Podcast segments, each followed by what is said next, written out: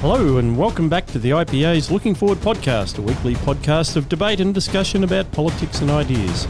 This week, in our search for truth, we dig deeper into the crushing court verdict delivered in favour of Peter Ridd, the somewhat less crushing Mueller report into collusion with Russia, and also have a look at GetUp and its potential impact on the Australian election. I'm Scott Hargreaves, editor of the IPA Review. Uh, welcoming first my co-host, or last week the only host, uh, Chris Berg. Thanks, Scott. I think I did pretty well. Ah, so so I hear, mate. It was it was great to listen to. Also joining us today is Aaron Lane, also from RMIT University. Good to be with you. Thank you for coming, Aaron. And finally, our star roving reporter, our man at the Brisbane Federal Circuit Court, IPA Director of Policy, Gideon Rozner. Thanks, Scott, for uh, that very kind introduction and great to be here as always. Oh, mate, you absolutely smashed it. And we look forward to hearing more about Thanks, how mate. you uh, looked at the Peter Ridd uh, court case and reported on it live from Brisbane. In our final segment on books and culture, we'll look at a new movie about Brexit, of all things, a classic book on the British Enlightenment, a new translation of the New Testament, and finally, another movie on love, sex, and betrayal in post war Berlin. Can't wait for that one, as the saying goes.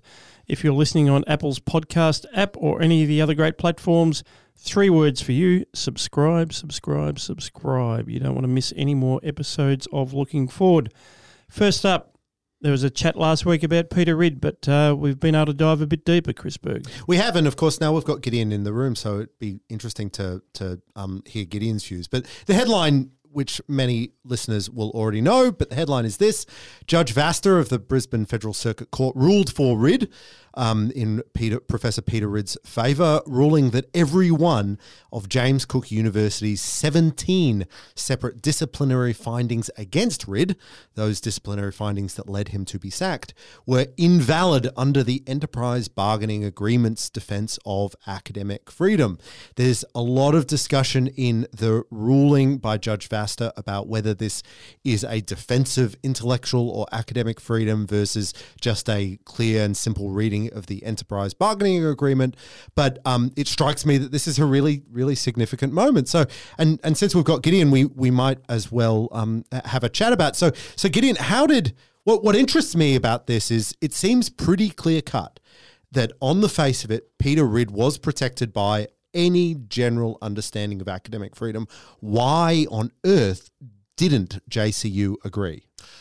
Well, JCU's uh, look, the, JCU maintained throughout and still maintain. Oh no, no, no, we're very, very open to academic freedom. We respect academic freedom. We just it's not what Peter has said, it's how he says it. So Peter did make some strong remarks in relation to climate science. He said on, for example, on air with uh, Alan Jones and Peta Credlin that science coming out of uh, the inst- institutions like the Australian Institute of Marine Science, which is a, a partner of JCU, quote, couldn't be trusted. So JCU were arguing, look, it's not that he's uh, taking issue with the science, it's that he's um, insinuating that this is dishonest or, or, and that it's it, it, and what they tried to do was bring in a code of a staff code of conduct requiring that you be collegiate, that you um, uh, respect the integrity and reputation of the university. But to that last point, there is a conflict between the academic freedom guarantees in Peter's enterprise bargaining agreement, essentially his employment contract, and that's what he was relying on,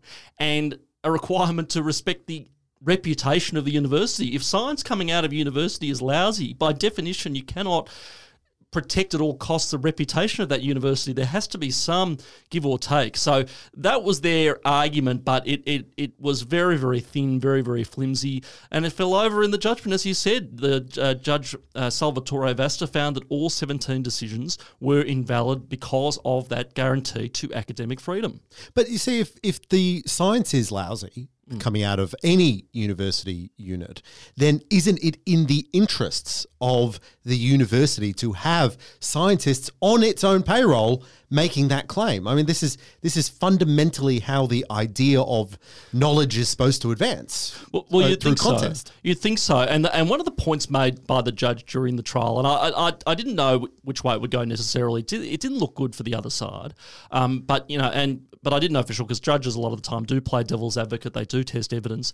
But the, the judge made the point to the barrister acting for JCU if JCU had spent half as much time actually addressing the substantive complaints by, made by Peter, as they did in the disciplinary process, then this may never have happened. And, and in the face of that, are Peter's complaints about the quality assurance processes of the university really that invalid? They, they ignored his substantive complaints about climate science and left no stone unturned throwing the book at him when he wasn't collegiate. Aaron, where does this leave academic freedom for, for us as, as fellow academics? Yeah, um, obviously, academic freedom is very important uh, if you are, are, an academic like us. And so um, I think for, the first thing to say about that is it's, it's heartening that the court in this instance took a very um, wide view of academic freedom. Um, that was something that was put into the enterprise bargaining agreement. Many universities uh, will enshrine that employment right in terms of their collective agreement. And I, th- I think that the case being put forward by JCU, as I understand it, was that that should be given a very narrow construction, uh, whereas Peter Ridd's uh, legal team uh, were arguing in favour of a very broad construction of that. And um, I, th- I, think the, the submissions um, of Stuart Wood, QC, uh, who was acting for Peter Ridd, um, on this point was that JCU didn't invent this idea mm. of academic freedom. Um, when the people put that uh, that phrase academic freedom into the enterprise bargaining agreement, um, this wasn't created by JCU. This wasn't a concept that was dreamed up in, in 2013 uh, in terms of that employment agreement. This was something that has a uh, much, much longer, deeper history. Um, and so I, th- I, think that's a, that's a very positive outcome of, of this case. There was a really interesting section in the judgment, which I was looking through the other night, um, that mounts the, it's slightly stronger than just academic freedom that that Judge Vasta is defending, and it's connected to a lot of the discussions that we've had about freedom of speech for the last you know decade in Australia. So I'll, I'll quote from the judgment. So incredibly. The judge writes, the university has not understood the whole concept of intellectual freedom. In the search for truth, it is an unfortunate consequence that some people may feel denigrated, offended, hurt, or upset. It may not always be possible to act collegiately when diametrically opposed views clash in the search for truth. It's hard not to read that paragraph and not see it through the prism of all the debates that we've been having over Section 18C of the Racial Discrimination Act, over the human rights and anti discrimination um, legislation of the Gillard government, over all these disputes that we've had about it's not about uh, uh, people keep claiming that we're not trying to cut down on your freedom of speech, we're just trying to make it less offensive. Mm. We're not trying to um, prevent you from speaking. We're just trying to prevent you from hurting others. Mm-mm. Correct, and um, uh, that, that's the the, the the, the response to this from you know the lunatics who are always at me on Twitter and so on have taken the first paragraph of the judgment saying this wasn't about X, this wasn't about Y, this wasn't about Z. It was strictly about a clause in an employment agreement. You know that's very well the case, but if you read the judgment in full, the remarks that were made by the judge in relation to uh, this matter do have implications for freedom of speech. And yeah, one thing that the judgment established was it, it, it, freedom of speech and more relevantly to this case, academic freedom is not just what you say, it is how you say it, even if it is offensive, even if it is pejorative, even if you bang your fist, if you yell, if you insult somebody else. This is how the search for truth occurs. You know, and the point that was made by uh, Stuart Wood QC acting for Peter was that, you know, the debates over evolution for example, were very ugly when they first occurred in England. Um, but if the, the, evolutionary debates had occurred at JCU, then the staff there would have censored the ab- abolition, uh, the evolutionists. yes. Yeah. And, and can I can I just read you a, a paragraph of, of Stuart Wood's um, Please. just brilliant uh, submissions and, and, getting this was it in your email in to mem- in Australia. this was in your email to members, um, uh, and, and he, he said the idea of intellectual freedom, and I'm reading verbatim here. The idea of intellectual freedom is not about speaking the truth. It's about speaking your opinion. Why? Because the clash of opinions over time, if they're hard enough, if they're tough enough, they're direct enough, they will reveal the truth. Truth is the product of an exercise of intellectual freedom. It's not a requirement for its exercise. All you have to do in order to exercise the rights granted under this clause of the agreement is an honestly held opinion, not to be truthful. That test could never be made out. Truth is the product of the contest of the ideas. And he goes on to say um, that it has to be a workable right. You can't exercise this right, that is that that intellectual freedom, with the fear of the sword of Damocles hanging over your head because you'll never exercise it. Yeah, I have to say, you know, I do love this job, and uh, there are plenty of great things about working for the RPA. But one of the best experiences I've had was being in court and seeing Stuart on his feet actually saying that it was a, a absolute powerhouse. Yeah. What, what, what's, what's interesting about that argument? So that's the classic John Stuart Mill argument for freedom of speech, which is that through the contest, through the clash, we get closer to the truth. It's a discovery story.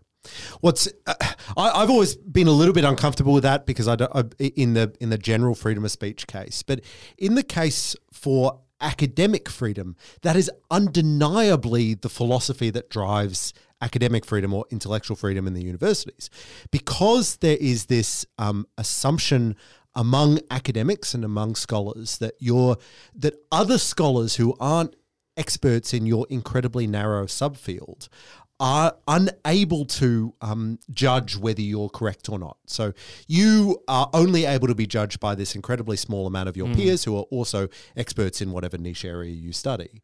Um, and it's on that basis that we come to truth on that so the university has to create structures of freedoms around which we can act in the best interest of seeking scientific knowledge and knowledge about the world and, and so forth. So it's actually really powerful and really significant in that particular academic freedom and context. uh, the, the thing for me and why this is so important to highlight is that you asked at the start chris you know why didn't JC, JCU accept this. And so it's not just this is how they instructed their lawyers. It is conceivable that they really did not get this. Mm. And this is why credit to the National Tertiary Education Union, as, as Tim Dodd uh, said in the Australian today, for making sure this was in the EBA clause. But I think this, this is a pretty thin uh, sort of line against um, uh, the, the sort of approach of a JCU because um, you need deep pockets, and thankfully mm. Peter Ridd and his friends, including some of the people in this room, were able to help with this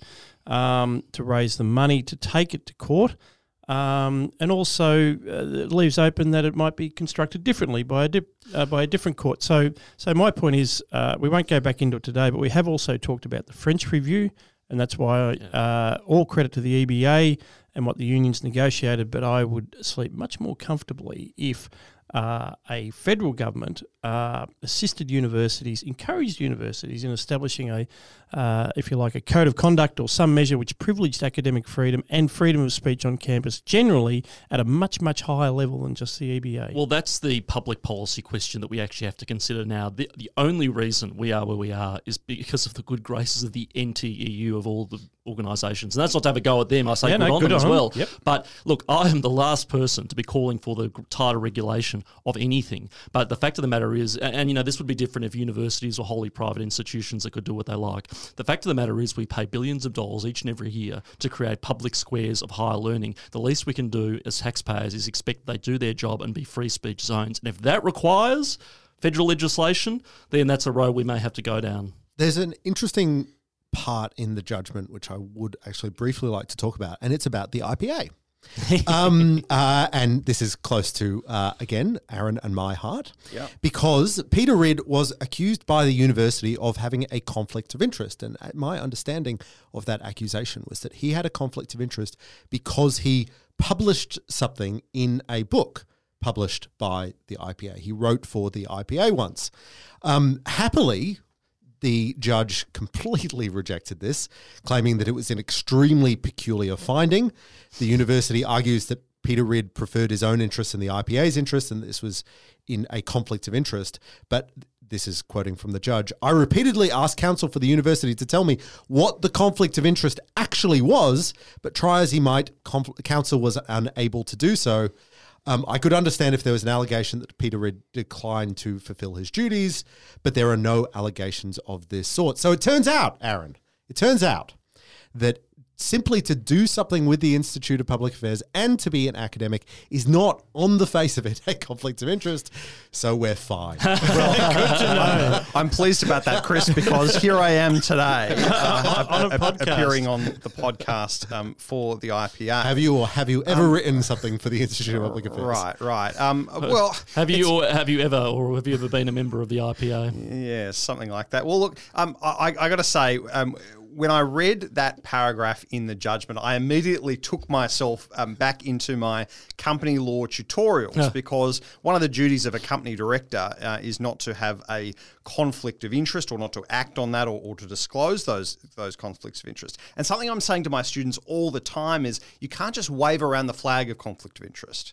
You actually have to enunciate what the conflict is. There has to actually be a material conflict, and the university well, wasn't able to do that. Hold on, that needs basic, explaining to law students. Yeah, you, know, you have to say what your substantive complaint is. Right. I mean, you know, this this That's seems extraordinary. This seems to me to be one of the most basic things to grasp, and yet, um, you know, it, it seems to be that the the party just couldn't put that um, submission, and um, I mean it's it's it's, ba- it's, baffling as to why that submission even even proceeded to trial. Um, but um, but there it is. But why would that claim exist? So isn't it interesting that I mean it, it's it strikes me as a political attack mm. on Peter Ridd. Yeah.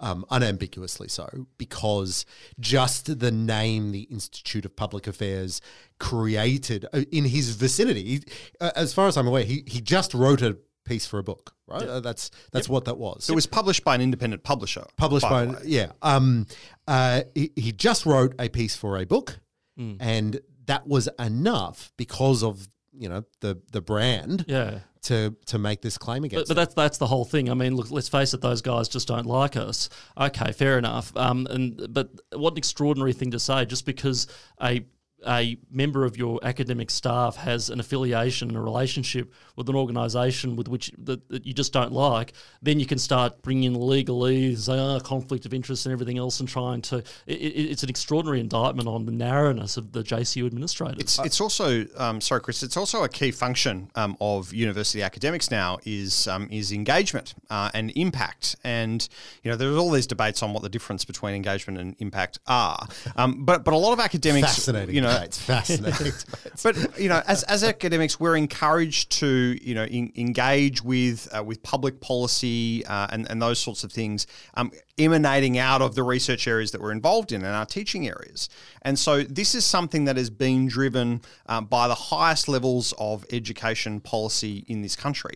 And so um, that requires academics to be engaging with bodies like the Institute of uh, uh, Public Affairs, uh, the Australia Institute, um, perhaps on on uh, on other matters. You know, so um, academics are going to um, you know team up with whoever they've got connections with, uh, and that's that's a good thing for disseminating research. Mm. Um, it's it's getting out of the ivory tower and it's pushing out that research where it might actually be consumed by the, the general public. Because I tell you what, uh, some of these uh, these journal articles don't get read by that many people. don't say that. Blow me down. Um, uh, no, uh, just to just to wrap that up. Uh, so so that that is a direction from not just the highest levels of the education department, but the highest levels of the federal government. Right. Um, and the National Innovation and Science Agenda in 2015 made this major change to how universities are supposed to operate, which is that they have to focus on impact and, engagement. I've got a press release from Education Minister Dan Tehan from March this year, which says this The people who pay for university research, that is, the Australian taxpayers, want to know their money is delivering results that are saving lives, strengthening the economy, and improving our quality of living. And it is that sort of thing that Peter Ridd was trying to do by sharing his research publicly. This is what academics are paid and should be paid to do for now and I think that's the key thing is that the, the, the chapter that he wrote was connected with the research that he does. Mm. And I think that's a reasonable limit on the exercise of academic freedom, that there has to be some connection there between uh, you, you know what you're what you're publishing, how you're engaging in public policy, and what your expertise might be. Um, but th- those two things were fundamentally in this case connected. Absolutely. Speaking of guilt by association, how's, how's, that for a segue yeah, or attempted segue? Um, you can score it later. Um, we have in America uh, a, a, report, not a court judgment, but in this case, the release of the report on the investigation into Russian interference in the 2016 presidential election in two volumes under the name of Special Counsel Robert S. Mueller III.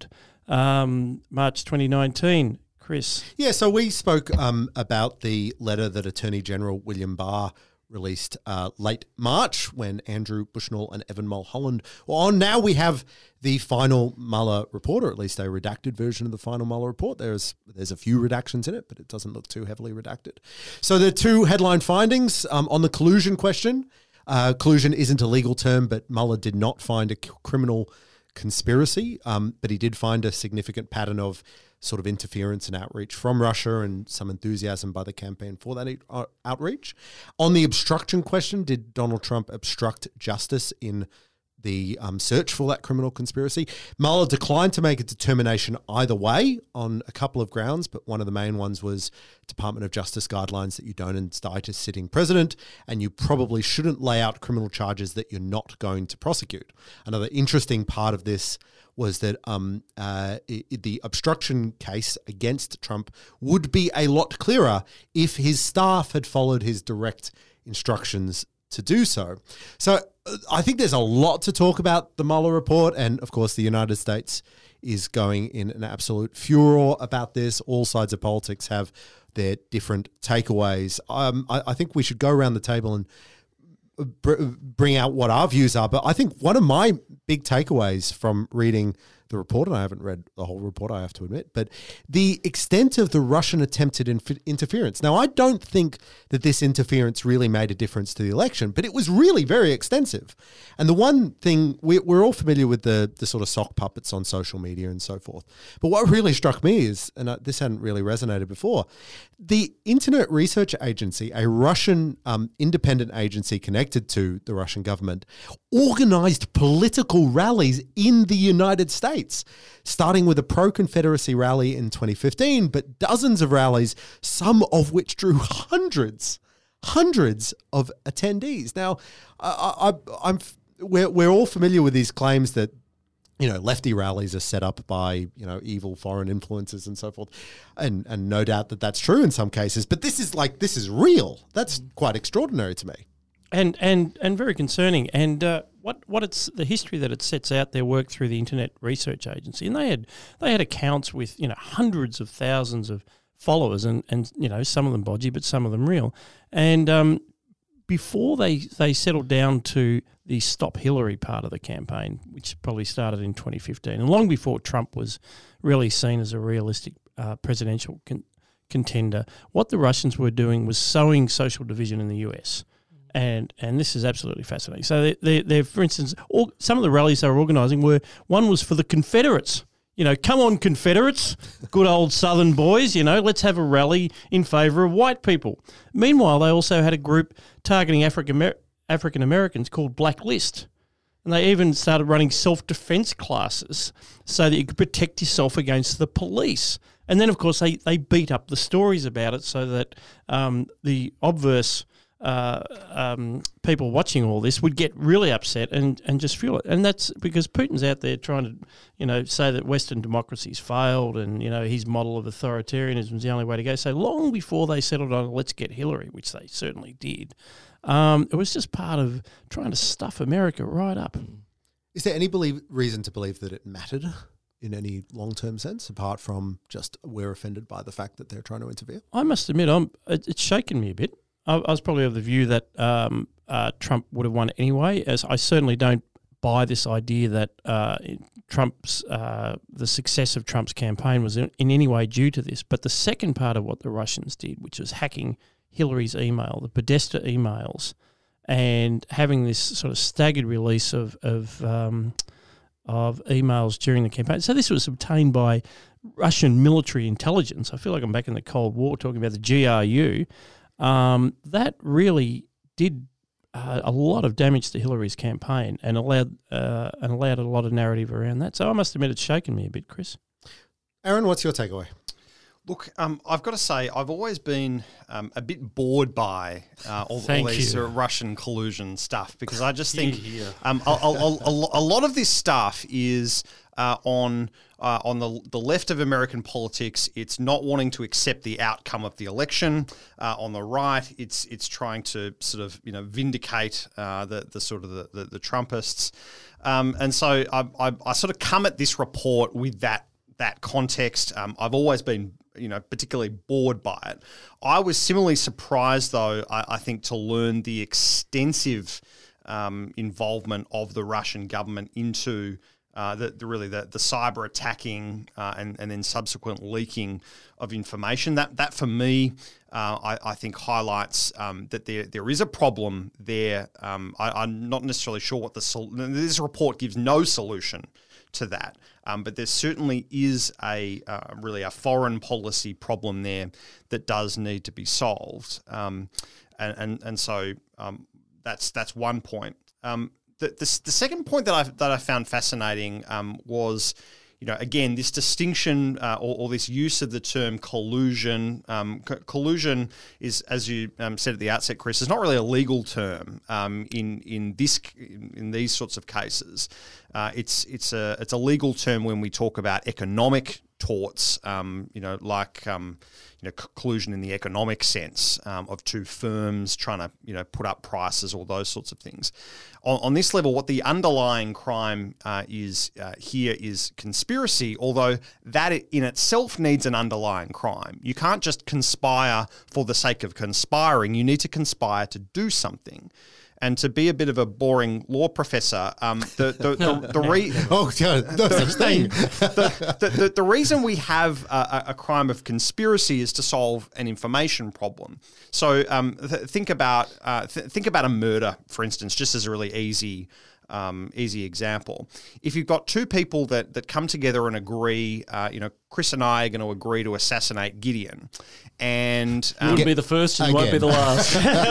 and, and and and Gideon uh, is is shot, uh, and and we have a gun, uh, but we have no evidence about um, about who owns the gun, and there's dual fingerprints, and and so there there, there might be a dispute as to who'd pulled the trigger and there might be enough reasonable doubt that uh, I might say Chris did it and Chris might say that I did it. And so there's reasonable doubt and we both get off. What conspiracy allows uh, to happen is that we don't need to make a finding that either I pulled the trigger or, or Chris pulled the trigger. We just need to make the finding that uh, a trigger was pulled by somebody and we had an agreement before the trigger was pulled um, that that crime was committed. And so applied here, while we have uh, the the Trump campaign team wanting you know the, these th- things leaked, and we have the Russian government clearly, or at least an arm, uh, you know, barely an arm's distance away from the Russian government, uh, involved in hacking and, and then leaking material. Um, just because the interests are the same, and just because even one side makes expressions that, hey, wouldn't it be great? Mm. Um, the, the, the, there's no suggestion that the Trump campaign had any ability um, to carry out that underlying offence. Yeah. And so I, I think that was that was something that um, is just seems to be lost in mm. the public discussion. It's a critical finding. You know, is is that is that not, not only do you want, uh, not only do you need to move past wanting the same outcome, but you need to actually have some sort of level of agreement and participation in the underlying crime, and that was never going to be there mm. ever. Yeah, and it's really indicative reading through the report that that they never get close to finding anything of the sort, which is why we're stuck with Donald. Try as they yeah, might, public the, comic the Russians wanted to do this anyway, right? And that's they, the point. That Correct. is the key point. Well, yeah, I'm on a unity ticket with Aaron. I mean, this issue I've, I haven't followed all that closely, to be honest. There are a lot of other things that I've followed. And every time I do you know something on Sky or whatever, and it comes, I'm like, oh no, what am I going to say about Mueller now? And I usually I just dial up Bushy, and he gives me my talking points. But look, for, for, what it's worth, it's always struck me as just a gigantic political Rorschach test. Um, as Aaron said, those on the left who hate Trump are using it to you know assuage their feelings of uh, sadness that Hillary lost and trying to justify it and rationalize it. Those on the right see it as this big conspiracy to get Trump and everything else. But in the end, the result has come out and it and it's been a whimper. I'm, I'm, i agree that what the Russians are up to is a very concerning thing, and that's a serious foreign policy question for not just for the US, for the entire free world. Right. Um, but the, you know, the, well, there was a bit of smoke. There's no fire here, and and uh, and it was always thin. I mean, look, look, you go back to the Steele dossier that was obtained by the Hillary Clinton campaign. Uh, that yeah, and Republicans were actually pushing the FBI to investigate the outlandish claims made in that, like Trump hired Russian prostitutes and did unspeakable acts in a bed that Barack Obama once slept in. Uh, that uh, a state-owned gas company was prepared to give billions of dollars to the Trump campaign in um, in, in exchange for lifting lifting sanctions. I mean, it, all the the, the the FBI's admitted, you know, James Comey's FBI admitted that they were there were no way they could possibly ever verify it. So it was always going to be a, a non-event. Uh, and now the left are saying, oh, well, you know, he directed his uh, staff to, to do X, Y, and Z. You know, Trump is a rough guy. He is not a guy who respects procedure and the tr- traditions and trappings. Neither do his staff, of, turns out. Yeah, well, well, correct. But, you know, but the, you know, that's part of his appeal. He Because he, in the words of, you know, the Facebook mantra, he moves fast and breaks things. Are we can, worried that Trump – uh, you know, is is being Trump. And fundamentally, you know, there was no determination made on obstruction of justice. But I feel like I'm missing something. How can you obstruct justice against something that you actually didn't do? Well, uh, you can actually. Oh, okay. this is the point. Well, this was the, the question. So, uh, and Chris alluded to it at the start. So, the report is in two volumes. So, the first is mm. about you know collusion, conspiracy with the Russians, and it's basically like there's nothing there. Like the Russians were doing it anyway. Hmm. Uh, Trump's people were pretty unethical in terms of just saying, yeah, please give us those stolen emails. Yeah. But there's no offence there either. It's not yeah. tangible property, so it's not receiving stolen goods. Mm. But the second volume is all about how Trump behaved when the investigation was underway. And as uh, as Chris said, if the staff had have listened to Trump when he said you have to stop this any way you can, they would actually be in a lot more trouble than they actually are. And uh, yeah, clearly, they have a way of um, dealing with the big man, which is a bit of ducking and weaving. And uh, there's one guy who was supposed to deliver a message to Sessions and just didn't get around to it. Didn't get around to it. And then when Trump reminded Forgot. him, yep. he's like, he tried to get somebody else to deliver it. And, uh, yeah. you know, there are ways and of just hiding when, when somebody like Trump is on the warpath. I just think you know how much of this is a bit of you know almost sort of entrapment. Oh, okay, we, we we know that we know that Trump you know sort of acts like this, and so let's let's sort of you know come up with some investigation, and we won't we'll never get him on the main point, but we might get him on the yeah, you know it's, it's completely circular. right. That's, that's, a pattern for that's a pattern for these special counsel investigations. Look at what happened to Bill Clinton. Um, the Ken Starr investigation was originally set up to investigate Whitewater, and they went on and on and on and didn't find anything in relation to the Whitewater scandal. But lo and behold, Monica Lewinsky comes out of the woodwork, and suddenly the tra- the machinery of that investigation was redirected at that. They, they tend to be uh, these sort of a bit like a, Royal Commission, these broad ranging investigations that sort of are, are solutions or searches in, in, in search of a problem. Well, in, in the meantime, and, and, and that's a really good um, point, uh, we are moving towards what looks like, from the Democrat side, an mm. impeachment proceeding. So they have the numbers in the House. There's more and more drumbeats. Nancy Pelosi um, has said that she's not super excited about this, but there are more and more young Democrats or young Democrat members who are calling for impeachment. And, and in my mind, it seems like no doubt there will be an attempt at an impeachment. Um, uh, during this term. I mean, uh, uh, is this the right response by the Democrats from their perspective? Obviously,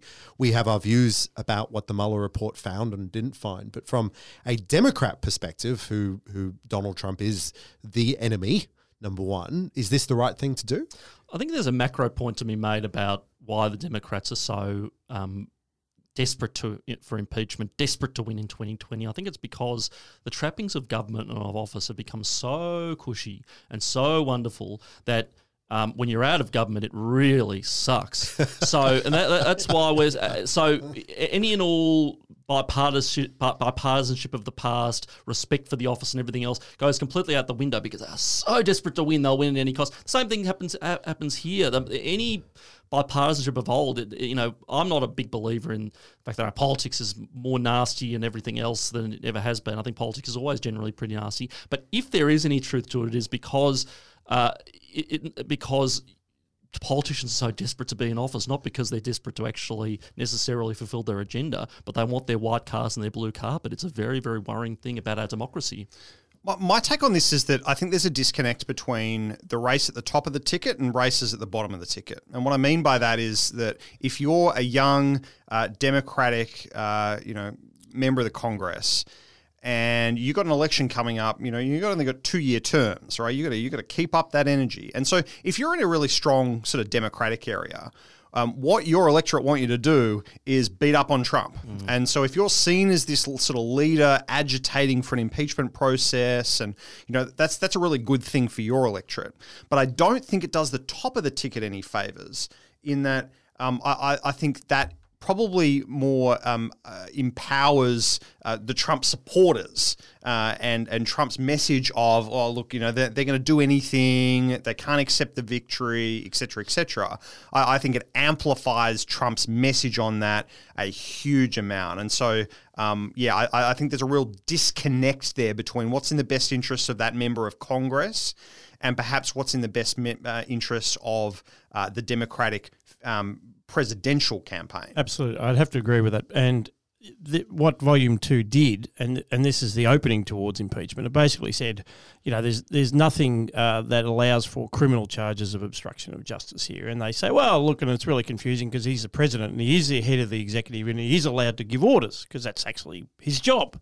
Um, and but I'll essentially left an open finding there if the Democrats run on volume two of the Mueller report, there is it is just so thin that mm. they could not make it stick, and it would actually fall apart if they do pursue it. I think but it would be disastrous for them. They don't have to. They don't have to prove it to the satisfaction of a court. No, they don't have to prove it to the satisfaction uh, to. They don't have to prove a crime. It doesn't matter. Yeah, I, it's a, impeachment is a political process. Yeah, I, well, I think there's just not enough raw material there.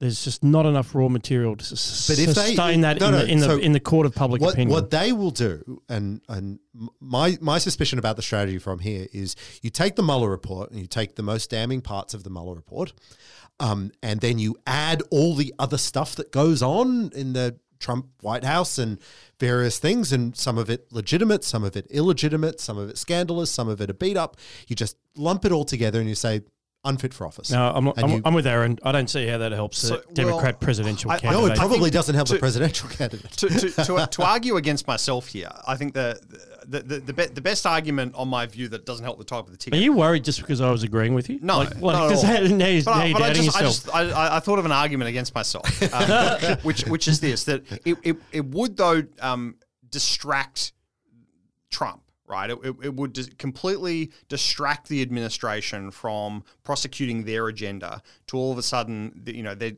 whole outfit is going to be tied up doing this stuff. Yeah. You know, so I, I, I, still think it completely empowers their political message from a macro point of view, but from a at least on a micro day to day basis, they're going to be consumed by this overwhelming process. Um, and so, yeah, does that help the Democrats a little bit? Yes. Um, uh, does it help the macro stuff? Probably not. One to watch. I suspect this won't be the last time we're talking talking about impeachment of Trump.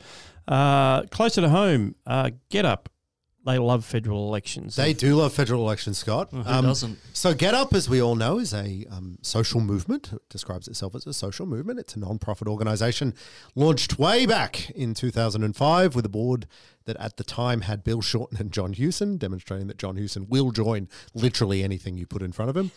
um, GetUp this year, however, now claims to have a war chest of $12.7 million. It says it's got more than a million members, but in fact, it's it's got, well, it's still got a very large number of individual donors, 65,000 individual donors, most of which it says are small donors. GetUp has been outside my train station. GetUp has been everywhere. It's targeting specific members of parliament, the ones that it describes as the hard right, and then for some reason Josh Frydenberg, um, which they didn't really understand. But I, mean, the the question that this raises um, for I think the centre right and libertarians and classical liberals and conservatives is this is now it seems to be a major electoral force. How should we respond to GetUp? There's, it strikes me as there's two two approaches. We could copy them or we could regulate them or something else. Well, I'll tell you, I, I will. On the, I think absolutely the former. I, I, we can talk about what we should do. I'll tell you what we absolutely should not do. Um, we absolutely have to resist these calls from people on the right to regulate, to uh, people who are raising all sorts of concerns about so called transparency, foreign money being involved, and everything else. Uh, as a matter of principle, uh, you know, I don't like GetUp's messaging at all. Uh, I don't like their methods at all. I don't like um, the, the, fact that they're targeting you know good people like Josh Frydenberg and Nicolle Flint and Peter Dutton at all. But This is a free country. Uh, we believe in freedom of speech. No matter how much we detest the message, uh, we have to defend to the death their right to disseminate it. Uh, and, and, that includes the matter of donations. And I've said many times in, in over many subjects, you know, political donations are a form of political speech. Not every political political free speech is more than just um, literally speaking about something. It is supporting a political party as well or a political movement, whether it be handing out how to vote cards, whether it be door knocking, or whether it be supporting your local MP and giving them fifteen hundred bucks down the road because you like what they're doing. We cannot relent on our principles on this, and I don't think it would even work if we try to do it anyway. So what should we do, Aaron? Look, it's it's a it's a great question, um, and I, I, think on the sort of the, the centre right of politics, uh, I think something that's sort of characterised uh, the centre right is just the ability to fight amongst itself.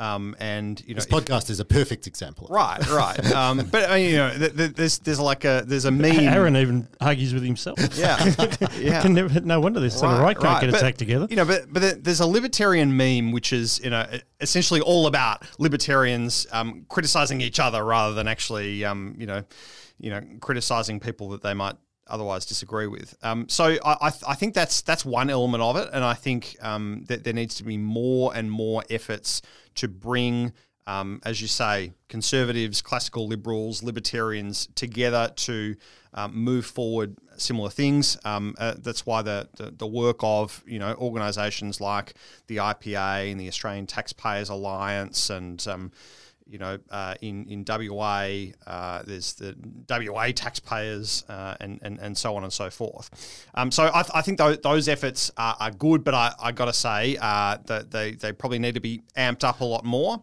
Um, the, the the second thing that I think um, we need to do uh, is really people being in, more involved in the political process. Mm. I, I think on the centre right, typically people that vote for perhaps the Liberal Party and other sort of centre right parties aren't activists within those parties, um, particularly. Whereas on the left side of politics, um, a huge proportion of, of the activists are union members uh, and, and are actively involved in the political process in that way. We don't see a similar structure on the right, and I, I think that, mm. that, there there needs to be something to to engage in that process. I don't know if the answer are, are, are things like.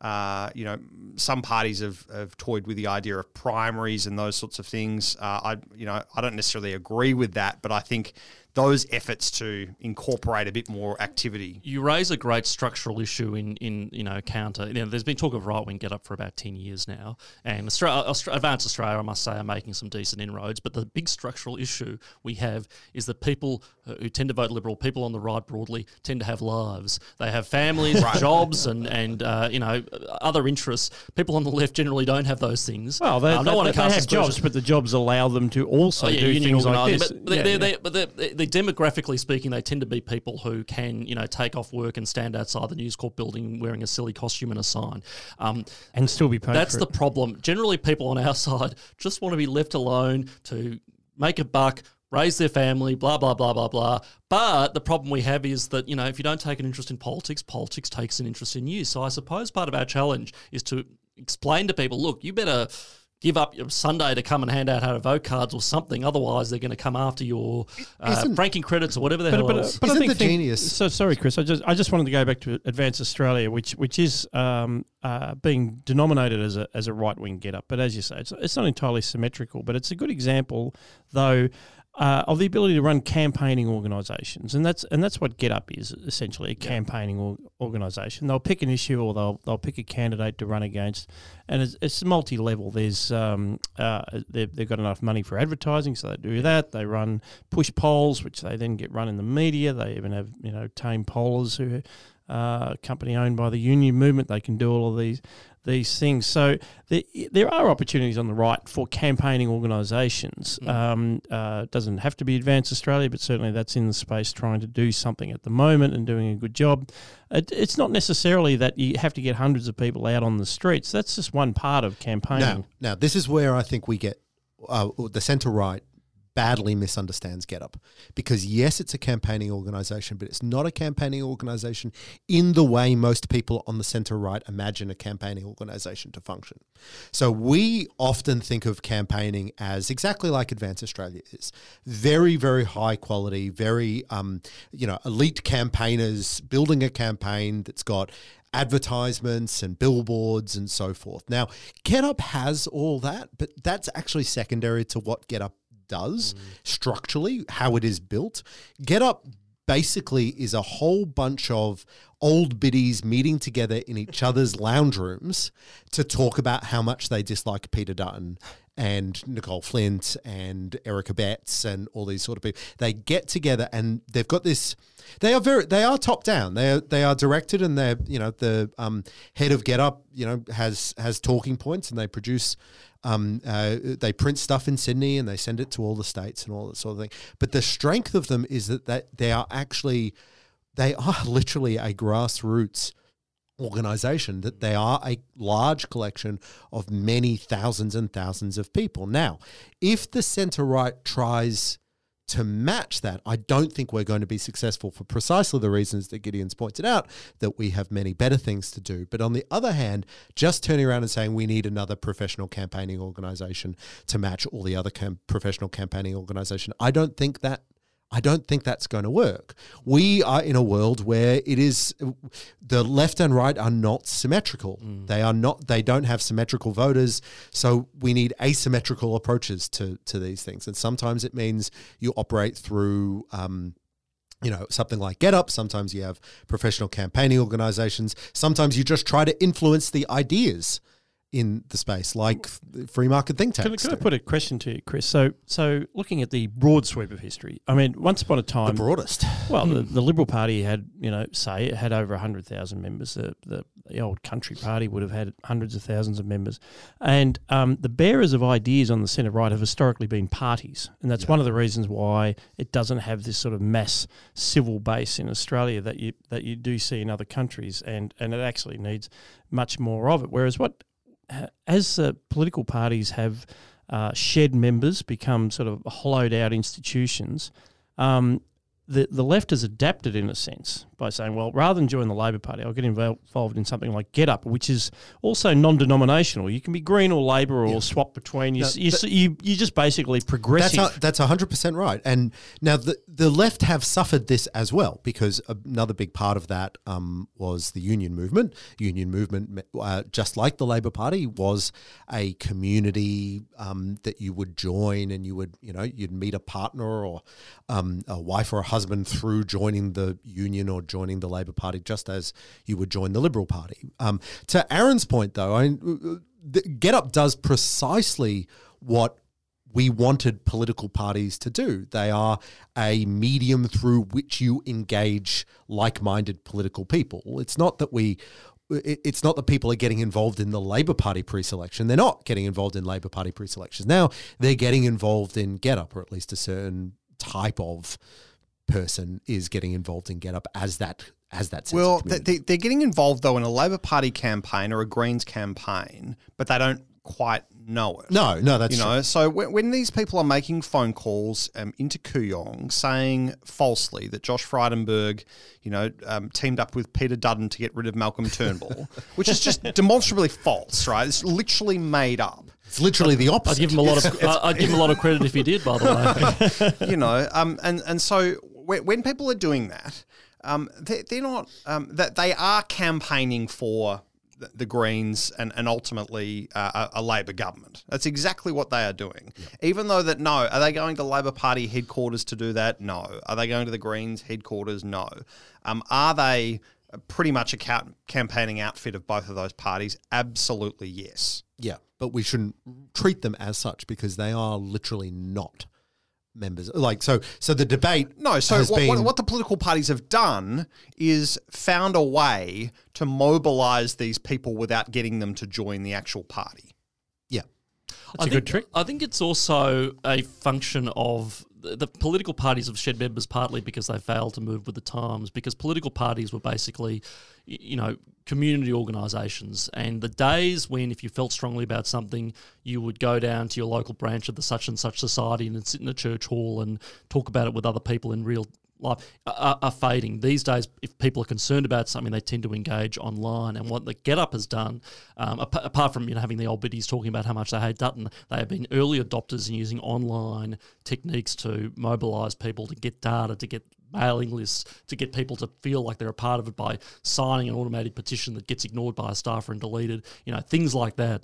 Yeah, no, and, and to, to go back to Scott's point about the long sweep of history, it's it's important to remember that when there were these mass political parties, when tens of thousands of members of the Liberal Party um, uh, in in every city, um, that wasn't really because people were passionate about specific public policy at the mm. time. It was actually just part of your identity. Correct. Um, you are a, a member of the Liberal Party, you're in a Liberal community or a Labor community, and so that was how you would socialise. And I, I suspect that we're in in this in the get up space for a very niche group of people, but for a significantly large group of people, get up provides that. It's just part of your identity. I'm interested in politics. Ooh, that that Peter Dutton is quite bad. I'll um I'll I'll hang out and and pass out things at the train station making up stories about Josh. I hope our, our listeners are getting that sense of solidarity just from listening to Looking Forward. I'm sure they are. right on. we're, we're we really building that community for, yeah. right here. Yeah, but I mean, th- th- there's a wider society point though as well in that um, you know, yes, political parties have gone from tens of thousands of members to, to thousands of members, but you see the same thing across, you know, the, the scouting movement and the yeah. Lions and the Rotary, Rotary clubs yeah. and, the, and, the, and, the, churches, you know. So it's a there is a wider sort of society trend there that um, that political parties have just fallen into. I don't think they're the I don't think they're, they're the cause, um, but it's a it's a wider wider trend. Yep, yep, much, much, uh, and of course we'll see how it keeps playing out in the federal election. We have come to the final part of our show, which is our books and culture segment, where we talk about what we've been uh, listening to or watching or reading. Uh, who would like to lead off? I'll give it a go. Um, so the book that I read over Easter, very appropriately, was a new translation of the New Testament by David Bentley Hart. David Bentley Hart. Oh, hold on, you read the entire New Testament over Easter? Um, yeah, no, no. I'm, I'm. I, look, I read most of it. I have to okay. say, I didn't get all the way through, but you know, I'm still reading it. So, um, uh, it was published late in 2017. Hart is with the Notre Dame Institute for Advanced Study at the University of Notre Dame. What's interesting about this and why you would read a, a new translation of the New Testament is he has translated, or he says he's translating it, is as if doctrine is not given. He's got a big focus on directly translating rather than translating to for literary merits. Or his argument is this: that he's not trying to conform to any particular interpretation, which is his claim about all the other translations um, that have been going around for a very long time.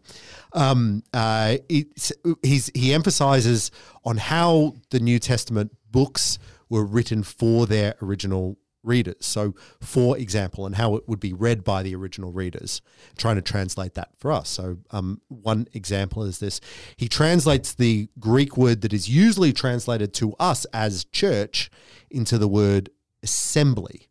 Um, and the result, and, and he makes all these decisions across the across the books. The result is um, a very sometimes really awkward um, translation. Sometimes it's very poorly written, which he says reflects the sometimes poorly written original Greek, but it's very raw and brusque and it's um, an entirely new way. I'm not a religious person, but I found it um, really interesting and appealing. It's very deliberately bare bones. Hart argues that what he discovered from his translation is um, Christ's intense radicalism, dismissiveness of um, social mores, and I'll quote um, his introduction. It says, The early generations of Christians were an association of extremists radical in their rejection of the values and priorities of society, not just at society's most degenerate, but also its most reasonable and decent. Anyway, it's a really fascinating read and really interesting. And Aaron is staring at me like he's got a lot to say.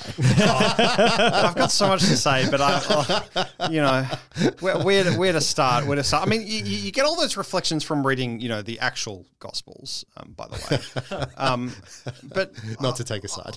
Yeah, not, not not to take a side, but I, I just don't understand how you can strip something of, of meaning you know, uh, uh okay, let's let's take your example. Let's let's replace the word church with assembly. Um, but we can import all those things that we you know that we understand about the theology of church.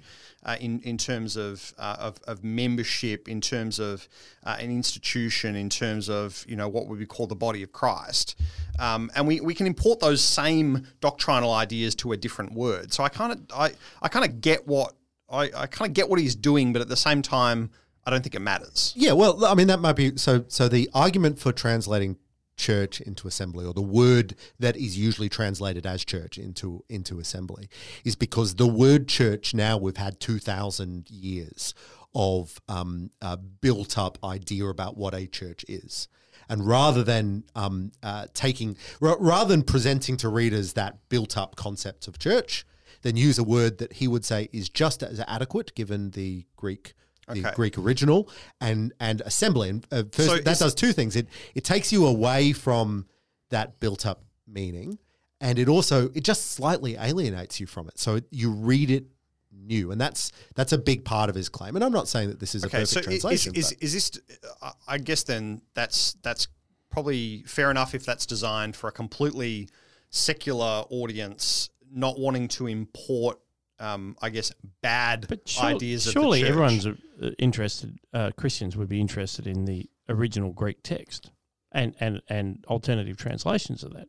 But I mean, uh, unless, unless, you accept the absolute authoritative nature, like say the, the, the, Catholic Church and the Vulgate Bible, you know, where it's or the um, or the equivalent in the Anglican tradition, unless you just accept that that is the translation and that's the end of the story, wouldn't wouldn't any inquiring Christian be interested in? Well, absolutely. Which, which which is why in any you know theology degree, you know, you you, you go back to the original text and that and they mm. they teach people you know ancient Greek and ancient Hebrew and, and those sorts of things. Um, but when when you yeah, I, as I say, the, the the term you know church in a theological sense um, is is different to you know how you'd use that in everyday no, parlance. That's a great pick, Chris. We managed to argue just yep. on one word. Imagine, and there's a whole translation there waiting for us. How about you, Gideon? So I watched the other night um, on Foxtel, which everybody should subscribe to to access the patriotic Sky News network. Um, I watched on Foxtel uh, BBC First Day program called Brexit: The Uncivil War, and when I watched it, I thought to myself, "Oh God, this makes you know the ABC looks like look like Fox News. Um, it turns out to be an HBO telemovie, and um, it, it, it's this. Uh, it, it's sort of the, it's like Ocean's Eleven meets House of Cards. It presents this ragtag group of sort of misfits, and you know a lot of our friends get a mention, uh, uh like Nigel Farage, Dan Hannan, etc. All of whom you've interviewed. C- correct, correct. Yeah, yeah. Um, who basically set out to manipulate and hoodwink the entire British people, and there were all sorts of you know scenes of uh, meetings on park benches and in public art galleries, whispering about data that might be used by you know a shadowy firm that can target individual voters based on social media platforms. Oh. Because nobody from the left has ever done that. No one's ever um, thought of that. And yeah. it shows the the main guy who ran the campaign, Dominic Cummings, at the end having this epiphany and this crisis of conscience that he unleashed the forces of xenophobia in Britain that can't be put back in its box and everything else. So a complete hatchet on Brexit. All of that said, it was really, really good. really, really good viewing. So highly recommend a it. Fascinating fictional movie. Take it with take it with a whole bag of salt, but yeah, go settle in and enjoy no, it. No, great pick. And uh, yeah, the, one movie where the good guys uh, uh, good guys win at least for at least for a while. Um, we might uh, finish with Aaron because he's got another movie. But um, yeah, mine uh, is a book. Uh, it was originally 2004, and then the edition uh, that popularised it was uh, 2008. Roads to Modernity: The British, French, and American Enlightenments by Gertrude Himmelfarb.